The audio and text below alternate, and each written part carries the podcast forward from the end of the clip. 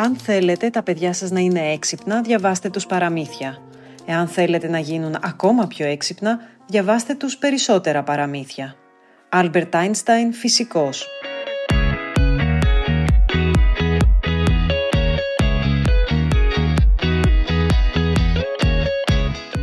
Τα παραμύθια συντροφεύουν γλυκά ένα παιδί στον ύπνο. Βοηθούν στη γνωστική, γλωσσική και συναισθηματική του ανάπτυξη. Πώς όμως μπορούν να συμβάλλουν και στην κοινωνική του εξέλιξη, αλλά και στη δημιουργία θετικών προτύπων συμπεριφοράς, ποια είναι τα στερεότυπα που αναπαράγονται και τι είναι καλό να προσέχουν οι γονείς;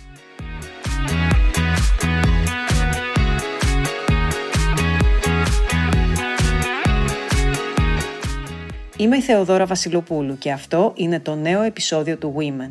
Στην παρέα μας έχουμε τη θεατρολόγο και θεατροπαιδαγωγό κυρία Φίλια Δενδρινού. Κυρία Δενδρινού, σας ευχαριστούμε πολύ καταρχήν που αποδεχτήκατε την πρόσκλησή μας.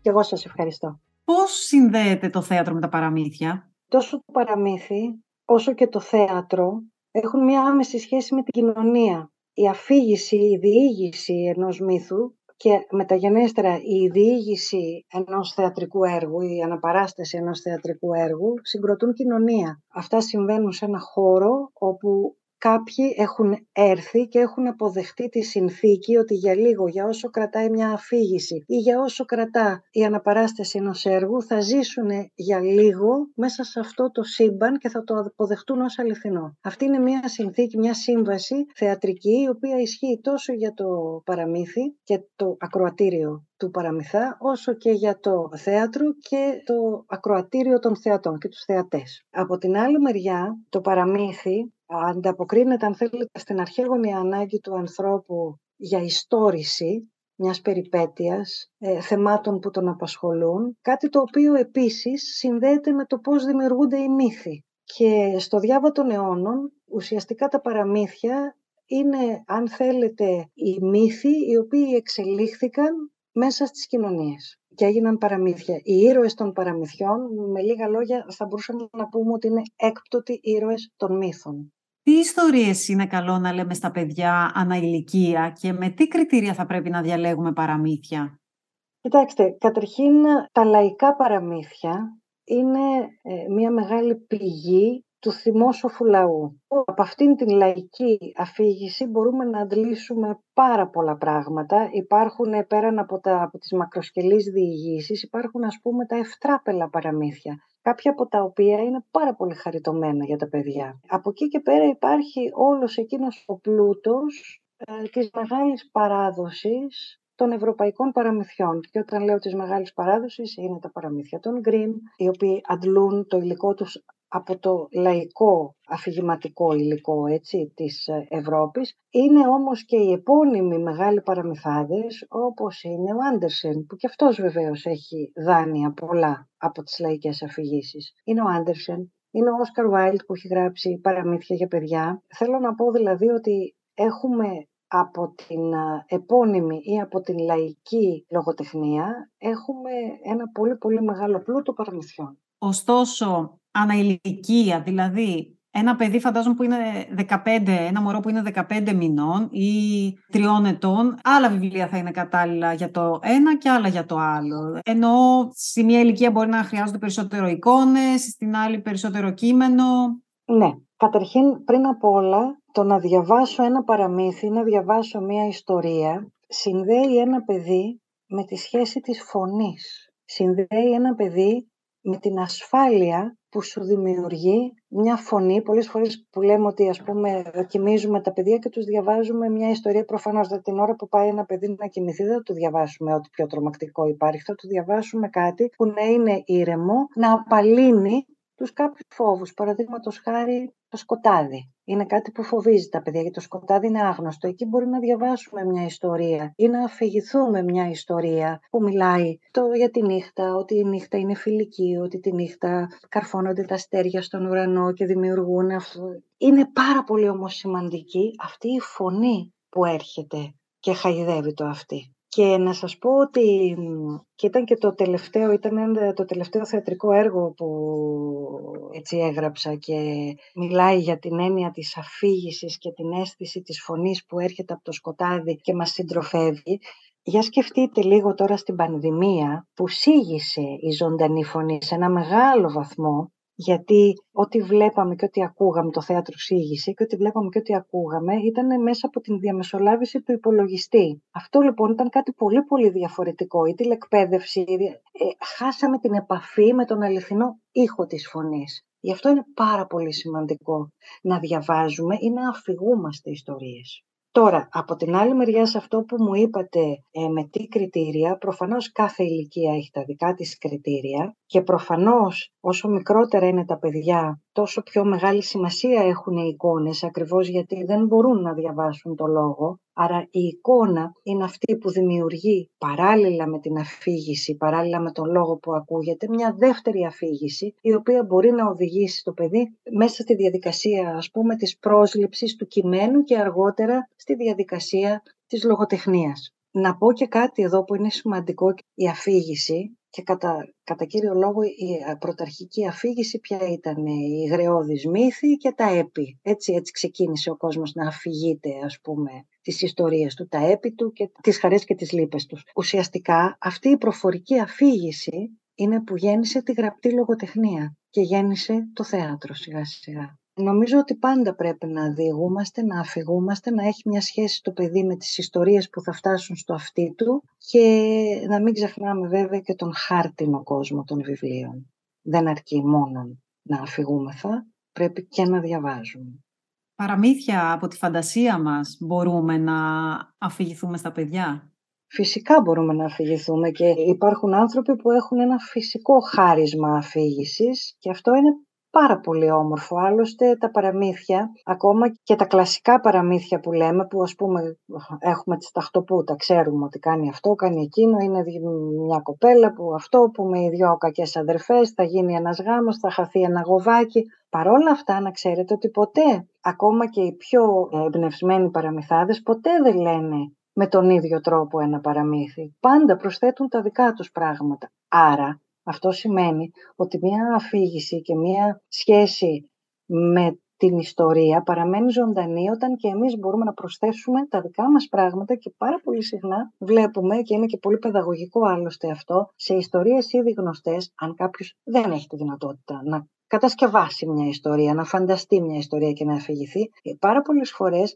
μέσα σε ιστορίες οι οποίες είναι πολύ γνωστές παραμύθια εγκυβωτίζουμε και μια μικρότερη ιστορία που μπορεί να ακουμπάει εκείνη τη στιγμή στις ανάγκες που έχει το παιδί που είναι απέναντί μας. Εκεί πια φτιάχνουμε και μια ιστορία ακριβώς στα μέτρα του ακροατή μας. Και αυτό είναι πολύ όμορφο. Θυμάμαι ε, κάποτε η κόρη μου δεν έτρωγε και επειδή αγαπούσε πάρα πολύ, όπως όλα τα παιδιά τα ζώα, πώς μου είχε έρθει και έφτιαξε μια ιστορία η οποία είχε πολύ μεγάλη επιτυχία. Την πήραν μετά και τα νύψια και τα ξαδέρφια και τα έπανε στα παιδιά τους. Ο λαγός τρώει το καρότο, ε, ο ασβός τρώει τούτο, αυτός τρώει εκείνο και φτιάξαμε μια ιστορία με τα ζώα που κάνανε ένα μεγάλο πάρτι και ο καθένας έφερνε το δικό του φαγητό, η κατσικούλα έφερε το δικό της χορταράκι και πια είχε γίνει το best seller εκείνου του καλοκαιριού. Τι θέλω να πω με αυτό, ότι έφτιαξα ένα παραμύθι σύμφωνα με τις ανάγκες του δικού μου ακροατή, που ήταν δεν τρώω το φαΐ μου. Και ήταν ένα παραμύθι και πώς τελικά ας πούμε συναντήθηκαν όλα τα ζώα μαζί και φτιάξανε μια τεράστια χορτόπιτα που ήταν από το χόρτο του καθένα ας πούμε. Μετά άρχισε να τρώει; Μετά άρχισε, ε, πες, πες, χάζευε και μπούκονε. Ε, κάπως έτσι έγινε. Αλλά θέλω να πω ότι είναι πολύ σημαντικό γιατί ο κάθε γονιός και κάθε μάνα και ο κάθε θείος και ο κάθε φίλος που ξέρει να αφηγείται και σκεφτείτε τι ωραίο που είναι την ώρα που πάτε να ξαπλώσετε, να κοιμηθείτε, να σας πει ο, ο καλός σας το παραμύθι που θέλετε εκείνο το βράδυ να ακούσετε. Δεν υπάρχει καλύτερο, φτιαγμένο στα μέτρα σας. Το ξαναπαντρεύεστε νομίζω.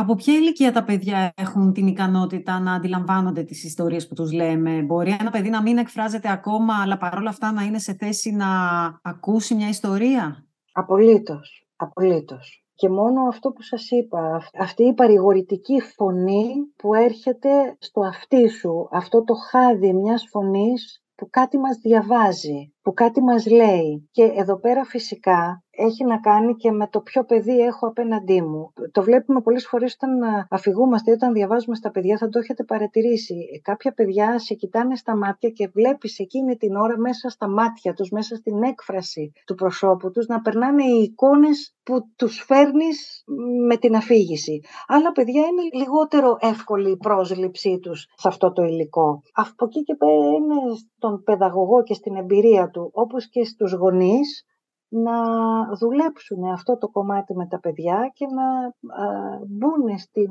διαδικασία του να σκεφτούν τι και πώς θα δώσουν στο παιδί τους το μήνυμα εκείνο που εκείνοι θα έχουν διαλέξει μέσα από το παραμύθι. Όλα τα παραμύθια έχουν μηνύματα. Τι προσφέρει στο παιδί ένα παραμύθι, δηλαδή τι χάνει ένα παιδί που δεν ακούει παραμύθια; Για να κάνεις ένα παραμύθι πρέπει να υπάρχει μια αρχή και ένα τέλος. Σε όλα τα παραμύθια τα αντικείμενα αποκτούν λαλιά. Αυτό είναι κάτι που ενθουσιάζει τα παιδιά και τα βάζει στη διαδικασία να γνωρίσουν τον κόσμο. Τα αντικείμενα στο παραμύθι έχουν ονοματεπώνυμο κατά κάποιο τρόπο και γι' αυτό μιλούν. Επίσης, ένα πάρα πολύ σημαντικό κομμάτι των παραμυθιών είναι η σύγκρουση. Σχεδόν πάντα στα παραμύθια υπάρχει ένας καλός, υπάρχουν κάποιες δυνάμεις του καλού και κάποιες δυνάμεις του κακού από την άλλη μεριά και αυτές οι δυνάμεις συγκρούονται μεταξύ τους. Συνήθως το καλό νικά στο παραμύθι. Αλλά μέχρι να νικήσει το καλό, ο ήρωάς μας έχει περάσει από κάποιες διαδικασίες. Αυτές οι διαδικασίες άλλες φορές είναι θα φορέσει τα σιδερένια παπούτσια και θα πάει και θα πάει και θα πάει. Άλλες φορές είναι θα περάσει μέσα από το δάσος και εκεί θα συναντήσει ετούτο ή εκείνο και, το, και στο τέλος θα βγει νικητής. Όλο αυτό είναι με έναν τρόπο συμβολικό μια μυητική πορεία του ανθρώπου, του ήρωας στη συγκεκριμένη περίπτωση της ιστορίας, αλλά εν τέλει η μυητική πορεία του ανθρώπου από την παιδική ηλικία ως την ενηλικίωση. Αυτό μας λένε τα παραμύθια. Και ο ήρωας που θα περάσει μέσα από το δάσος και θα αντιμετωπίσει αυτόν τον κίνδυνο και εκείνον τον δράκο και εκεί στο τέλος θα νικήσει με χίλιες δυο δυσκολίες και θα βγει από εκεί πιο όριμος και πιο δυνατός και πιο συγκροτημένος για να αντιμετωπίσει και να πάρει τη ζωή στα χέρια του, είναι ακριβώς αυτό που μαθαίνει σε ένα παιδί ένα παραμύθι. Και στο τέλος έρχεται και μια μορφή κάθαρσης, όπως στην αρχαία τραγωδία. Επίσης ένα άλλο στοιχείο που κάνει τα παραμύθια να μοιάζουν με το θέατρο και η σύγκρουση, οπωσδήποτε και στο θέατρο υπάρχει σύγκρουση, και η κάθαρση. Έχουμε ήδη αυτή τη στιγμή τρία πράγματα.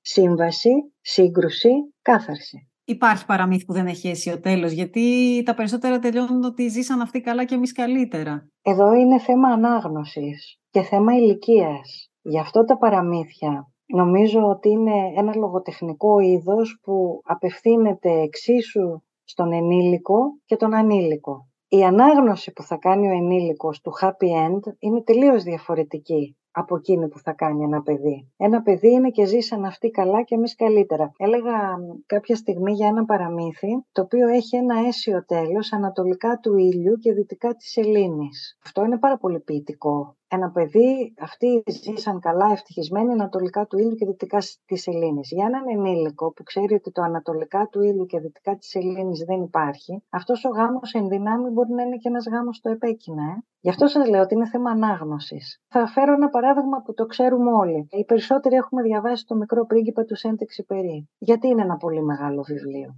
Γιατί όταν είσαι παιδί κάνεις μια α ανάγνωση, ως έφηβος κάνεις μια β ανάγνωση και ως ενήλικος κάνεις μια γ ανάγνωση. Και κάθε λογοτεχνικό κείμενο είναι σπουδαίο όταν διαθέτει τις πολλαπλές αυτές αναγνώσεις. Όταν μπορεί να είναι και πολύσιμο, να διαθέτει την πολυσημεία και ανοιχτό σε πολλαπλές εκδοχές και τέλη, ανάλογα με την κουλτούρα, την οριμότητα και τις προσλαμβάνουσες του καθενός μας. Έτσι είναι τα παραμύθια ταυτίζονται τα παιδιά με τους ήρωες των παραμυθιών; πάρα πολύ συχνά και γι' αυτό είναι πολύτιμα τα παραμύθια, διότι ακριβώς αυτό βιώνουν μέσα από αυτήν τη διαδικασία που είπαμε πριν, όπου ο ήρωας θα περάσει από διάφορα στάδια, από διάφορες δυσκολίες μέχρι να βγει. Ο, ο γενναίος βγαίνει ακόμα γενναιότερος, ο δυνατός βγαίνει ακόμα δυνατότερος, αλλά και ο αδύναμος βγαίνει και αυτός δυνατός. Άρα μπορούν μέσα από εκεί να ταυτιστούν με τον ήρωα στην πορεία της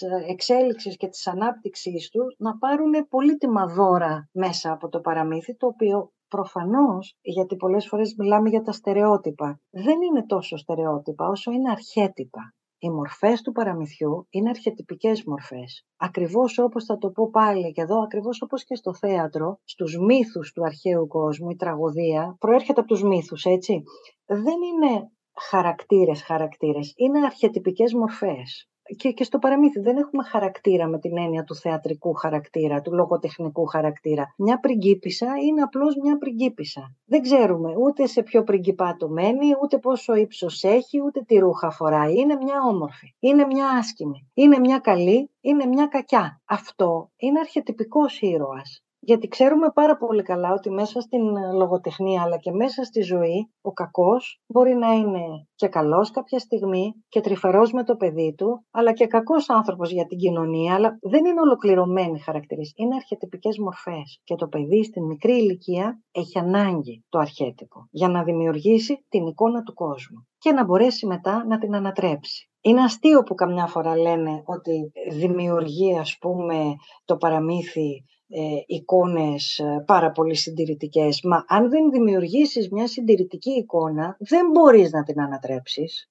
Πώς θα ανατρέψεις κάτι που δεν το έχεις, που δεν είναι συγκροτημένο; Άρα είναι απαραίτητο όλα τα παιδιά να περάσουν από το στάδιο των λαϊκών παραμυθιών. Είναι απαραίτητο τα παιδιά να περάσουν από το παραμύθι, να, να φοβηθούν με τον φόβο του ήρωα, να χαρούν με τη χαρά του ήρωα, να περάσουν μέσα από την περιπέτεια. Θεωρώ ότι είναι πολύ μεγάλο λάθος το να μην θέλουμε να διαβάσουμε στα παιδιά ότι υπήρχε η κακιά μητριά, ας πούμε, τη κακιά μάγισσα της Ιωνάτης. Είναι λάθος.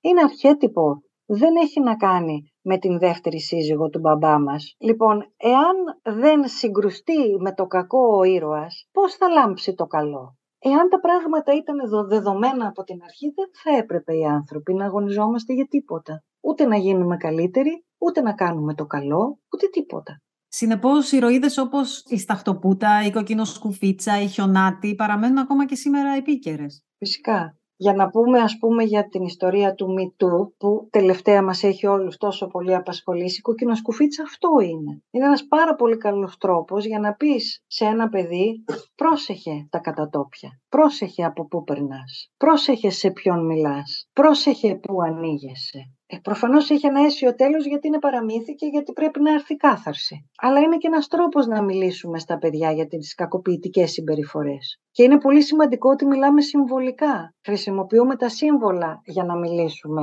για το αντικειμενικό. Οφείλουμε παρόλα αυτά να είμαστε προσεκτικοί με τις ιστορίες, τα παραμύθια που διαβάζουμε σε ένα παιδί. Μπορεί δηλαδή άθελά μας να περάσουμε το λάθος μήνυμα, ενώ το βιβλίο που κρατάμε είναι φαινομενικά ανώδυνο; Ε, αυτό συμβαίνει πάντοτε και για τα πάντα. Αφελά μας μπορεί να κάνουμε τα χειρότερα λάθη συμβουλεύοντας ένα παιδί με τον λάθος τρόπο και χωρίς να έχουμε πρόθεση να κάνουμε κάτι κακό. Προφανώς πάντα πρέπει να προσέχουμε τι διαβάζουμε, πώς το διαβάζουμε, τι λέμε, πώς το λέμε, αλλά δεν νομίζω ότι είναι συγκεκριμένα το παραμύθι αυτό που είναι το επικίνδυνο που θα πρέπει να αποφύγουμε. Γινόμαστε γονείς περισσότερο διαισθαντικά όταν αποκτούμε την πείρα έχουν μεγαλώσει πια τα παιδιά μας. Και μέσα σε αυτή την πορεία είναι σίγουρο ότι θα έχουμε κάνει και λάθη. Μα και το παραμύθι το λέει και αυτό. Πήρε εκείνο το δρόμο γιατί έκανε λάθος, έπρεπε να είχε πάρει... Αλλά τελικά, κοίτα, επειδή υπήρχε πίσω μια γερή υποδομή, τα κατάφερε.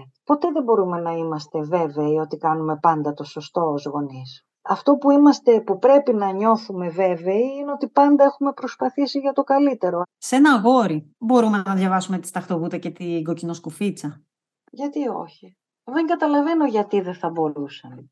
Η κοκκινοσκουφίτσα δεν είναι πάντα και μόνο γένους θηλυκού. Είναι ένα παιδί σε σχέση με το άγνωστο. Αυτό το παιδί μπορεί να είναι κορίτσι ή αγόρι. Δηλαδή δεν είναι, δεν είναι το φίλο που θα εμποδίσει το παιδί να ταυτιστεί. Εδώ πέρα είναι η ταυτότητα παιδί και ακόμα πιο πολύ η ταυτότητα αδύναμος. Ο αδύναμος μπροστά στον δυνατό και όχι το κορίτσι απέναντι στο αγόρι. Είναι η σχέση του αδύναμου μπροστά σε ένα κόσμο που τον περιβάλλει που είναι άγνωστος. Όπως είναι ένα παιδί, κορίτσι ή αγόρι, στην παιδική του ηλικία. Αυτά που διαβάζουμε στα παιδιά, αυτά όντως καταλαβαίνουν ή η φαντασία τους τρέχει και δίνουν τη δική τους ερμηνεία σε αυτά που τους αφηγείται κάποιος; Προφανώς υπάρχουν και τα δύο. Η αφήγηση και η ανάγνωση του ενήλικου προς τον ανήλικο είναι μια διαδραστική διαδικασία. Γίνονται και τα δύο. Εγώ θα πω κάτι από μια δική μου έτσι πείρα. Έτυχε να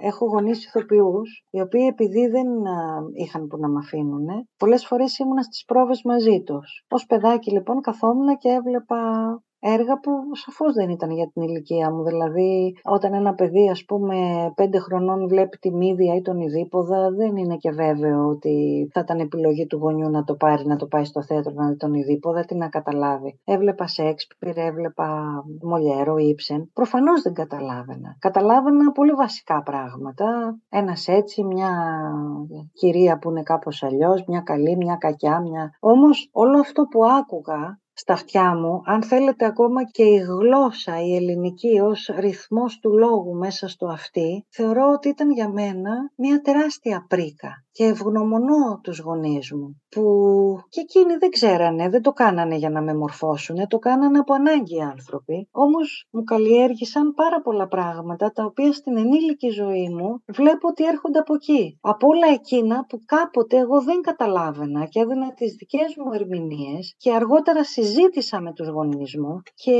υπήρχαν χίλια δύο πράγματα που άνοιγαν μπροστά μου και εγώ είχα την ευκαιρία να τα έχω ζήσει από πολύ πριν και να μπορώ να τα ανακαλέσω και να ξανακάνω αυτή τη διαδρομή. Προφανώς είναι μια διαδραστική εμπειρία. Προφανώς φαντάζεσαι, ο γονιός δείχνει, αφηγείται και έχει τις δικές του εικόνες και το παιδί κάνει τις δικές του εικόνες και τους δικούς του συνειρμούς. Αλλά αυτό συμβαίνει και για κάθε αναγνώστη. Και ας μην είναι παιδί. Ένα βιβλίο που θα διαβάσετε εσείς και θα το διαβάζω κι εγώ, άλλες εικόνες θα δείτε εσείς και άλλες εγώ. Ο κάθε αναγνώστης θα δει τις δικές του εικόνες, γιατί έχει τις δικές του προσλαμβάνωσες. Πιστεύετε ότι ο ρόλος των ηρωίδων στα παραμύθια ανταποκρίνεται στις απαιτήσεις της ε, σύγχρονης κοινωνίας; Δεν μπορούμε να τα πάρουμε κατά γράμμα τα παραμύθια. Τα παραμύθια έχουν συμβολικές διαδικασίες. Δεν είναι ένα μυθιστόρημα γραμμένο σήμερα.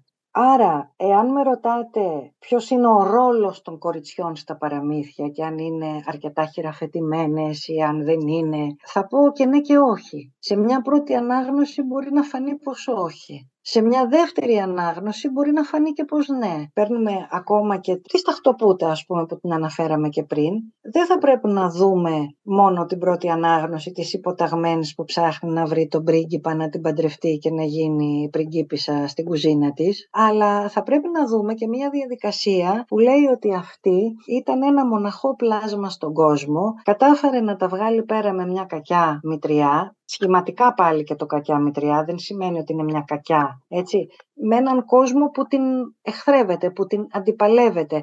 Κατάφερε να τα βγάλει πέρα με τις δύο αδερφές που την επιβουλεύονται και να χτίσει τη ζωή όπως εκείνη την ονειρευόταν. Προφανώς, στο βαθμό που είναι παραμύθια που έρχονται από άλλες κοινωνίες και με ένα άλλο σκεπτικό, σχηματικά έδινε την επιτυχία πώς σε ένα γάμο με ένα πλούσιο γαμπρό ας πούμε. Προφανώς αυτό δεν θα το πάρει κατά γράμμα, ούτε θεωρώ ότι κινδυνεύει ένα κορίτσι μικρό που θα ακούσει την ιστορία της Ταχτοπούτας που είναι μια κοπέλα που βγαίνει νικήτρια από αυτή τη διαδικασία ή της Χιονάτης που επίσης βγαίνει νικήτρια, τα, περνάει μέσα από το δάσος, καταφέρνει να νικήσει το φόβο της για το άγνωστο κόσμο που την περιβάλλει και ακολουθεί τα βήματά της προς μια ενήλικη ζωή. Δεν νομίζω ότι επειδή λέει ότι παντρεύεται τον πρίγκιπα, αυτό θα επηρεάσει τόσο πολύ ένα κορίτσι που θα βγει μεθαύριο υποταγμένο σε έναν άντρα που θα το έχει κάνει πριγκίπισσα στην κουζίνα και θα το έχει κλείσει εκεί να του μαγειρεύει.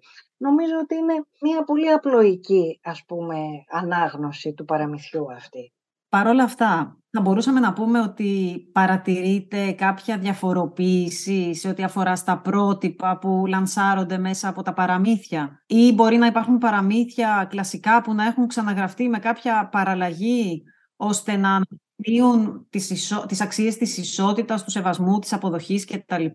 Φυσικά. Και αυτά, προφανώς αυτά δεν είναι τα λαϊκά παραμύθια, γιατί τώρα πια η κοινωνία είναι εντελώς διαφοροποιημένη. Δεν υπάρχει η έννοια της κοινότητας όπου θα αφηγηθούμε μεταξύ μας παραμύθια, άρα θα βγάλουμε καινούριες αφηγήσεις. Προφανώς, οι νεότεροι συγγραφείς και μάλιστα πλέον οι συγγραφείς του παιδικού βιβλίου που είναι πάρα πολλοί σε όλο τον κόσμο και κάνουν και σπουδαία δουλειά, προφανώς έχουν υπόψη τους τα αιτήματα της κοινωνίας η οποία εξελίσσεται. Και αυτά τα συμπεριλαμβάνουν στα γραπτά τους, στα παραμύθια της νεότερης γενιάς. Διότι όταν λέμε παραμύθια, ε, μιλάμε για τα κλασικά μεγάλα και τα, τα υπόλοιπα είναι ιστορίες για παιδιά, παραμύθια για παιδιά, ιστορίες για παιδιά από επώνυμους συγγραφείς οι οποίοι προφανώς ενημερώνονται και ξέρουν πάρα πολύ καλά τις επιταγές του σύγχρονου κόσμου και αυτό το παρουσιάζουν στα παιδιά. Είναι η νέα τάση τα picture books; Ε, ναι,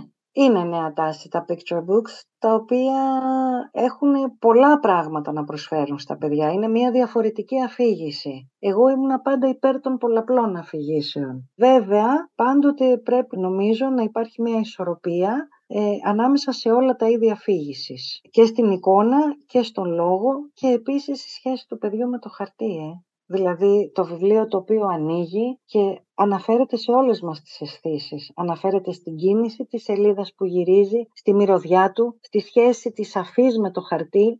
Και αυτό θα πρέπει να μην το ξεχνάμε. Κάπου διάβαζα ότι μόνο και μόνο το να γυρίζει ένα παιδί τις σελίδες, αυτό αρκεί για να συμβάλλει στην ανάπτυξη του εγκεφάλου. Και ας μην καταλαβαίνει τι δείχνουν αυτές τις σελίδες. Μα φυσικά. Δεν έχετε παρατηρήσει που κάποια παιδιά που οι γονείς τους έχουν την τάση να τους διαβάζουν αρκετά και πολλές φορές να επαναλαμβάνουν την ίδια ιστορία.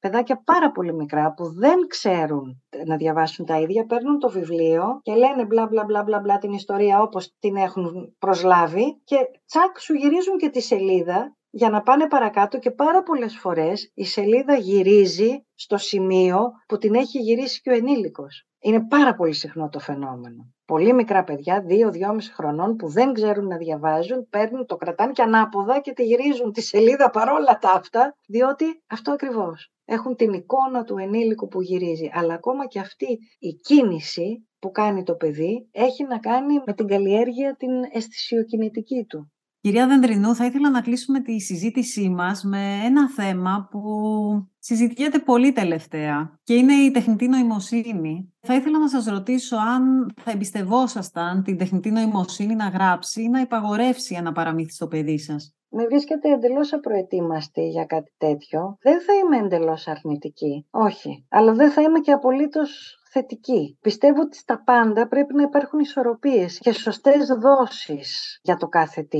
Νομίζω ότι σχημερώνουν πολλά καινούργια πράγματα. Ένας καινούριος κόσμος από αυτόν που έχουμε ζήσει θα φέρει μεγάλες αλλαγές στην οικογένεια, στο περιβάλλον, στον τρόπο του σχετίζεστε. Δεν θέλω να είμαι αρνητική, είμαι αρκετά επιφυλακτική και νομίζω ότι ο τρόπος να πορευτούμε με σύνεση σε αυτό το καινούριο που έρχεται είναι οι ίσες δόσεις, ισόποσα.